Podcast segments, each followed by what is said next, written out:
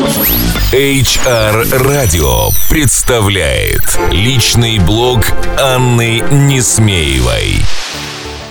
Здравствуйте, дорогие коллеги.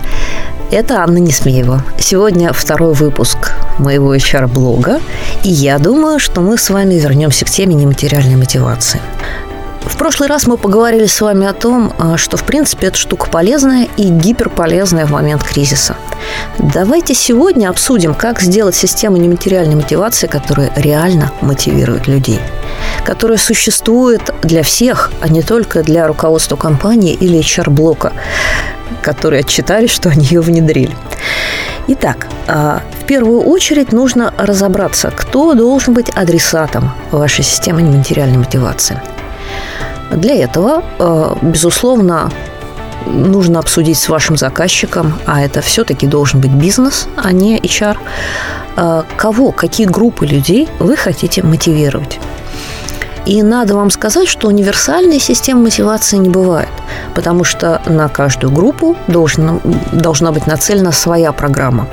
И чем фокуснее эту группу вы опишете, э, ее социально-демографические характеристики, ее характеристики э, в плане информационных предпочтений, способов развлекаться, отдыхать, э, ее надежды на будущее, я не знаю, там, ее потребности распишите по пирамиде Маслоу. Чем больше информации о каждой группе, которую вы собираетесь мотивировать, вы соберете, тем более фокусно вы сможете выделить мотиваторы для этой группы людей. Мотиватор – это такая штука, а, которая описывает те самые волшебные кнопки, те самые истории про то, что для людей важно, что для них ценно, ради чего они готовы приложить некие усилия, ради чего они готовы вот на это э, сверхусилие, дополнительные усилия, которые мы, собственно, и хотим их побудить. Итак, это ответ на вопрос, э, чем мы их мотивируем, да? какие мотиваторы будут работать. Для того, чтобы ваша модель работала, необходимо также понять, э, что бизнес хочет от этих групп людей. То есть, э, что вы хотите, чтобы они сделали, на какие шаги вы хотите их подвигнуть, какую модель поведения вы хотите им привить. И это тоже необходимо описать. И описать очень конкретно. Это не должны быть слова на уровне «мы хотим, чтобы они были вовлечены», «мы хотим, чтобы они были мотивированы». На это невозможно мотивировать людей. Да? Их можно мотивировать больше продавать или там, быть вежливыми с клиентом.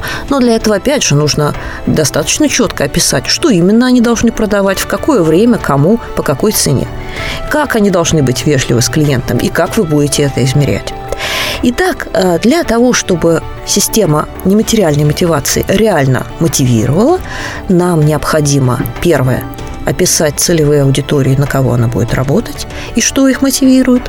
Второе, максимально четко снять заказ с бизнеса, что же мы хотим от этих людей, к какому поведению мы их подталкиваем. Итак, после этого, положив перед собой два листа бумаги, мы с вами должны попытаться описать модель взаимодействия.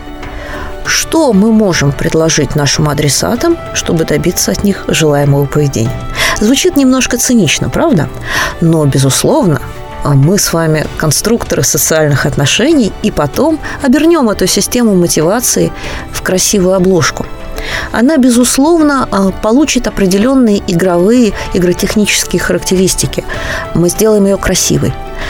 Э, мы можем ее геймифицировать э, в виде различных веб-приложений, шоу и квестов. Но пока мы с вами не описали внутреннюю задачу этой системы, двигаться дальше нельзя. Иначе все наши игрушки, плюшки и бантики будут совершенно бесполезны.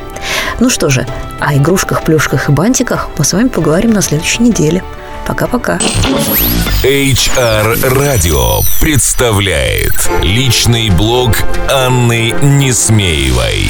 Слушайте каждый вторник. Личный опыт в области внутренних коммуникаций, корпоративной культуры и внутреннего пиар. Простые и практические решения. Каждый вторник. Личный блог Анны Несмеевой в эфире HR Radio на сайте hrradio.ru и на странице в Фейсбуке facebook slash hrradio.ru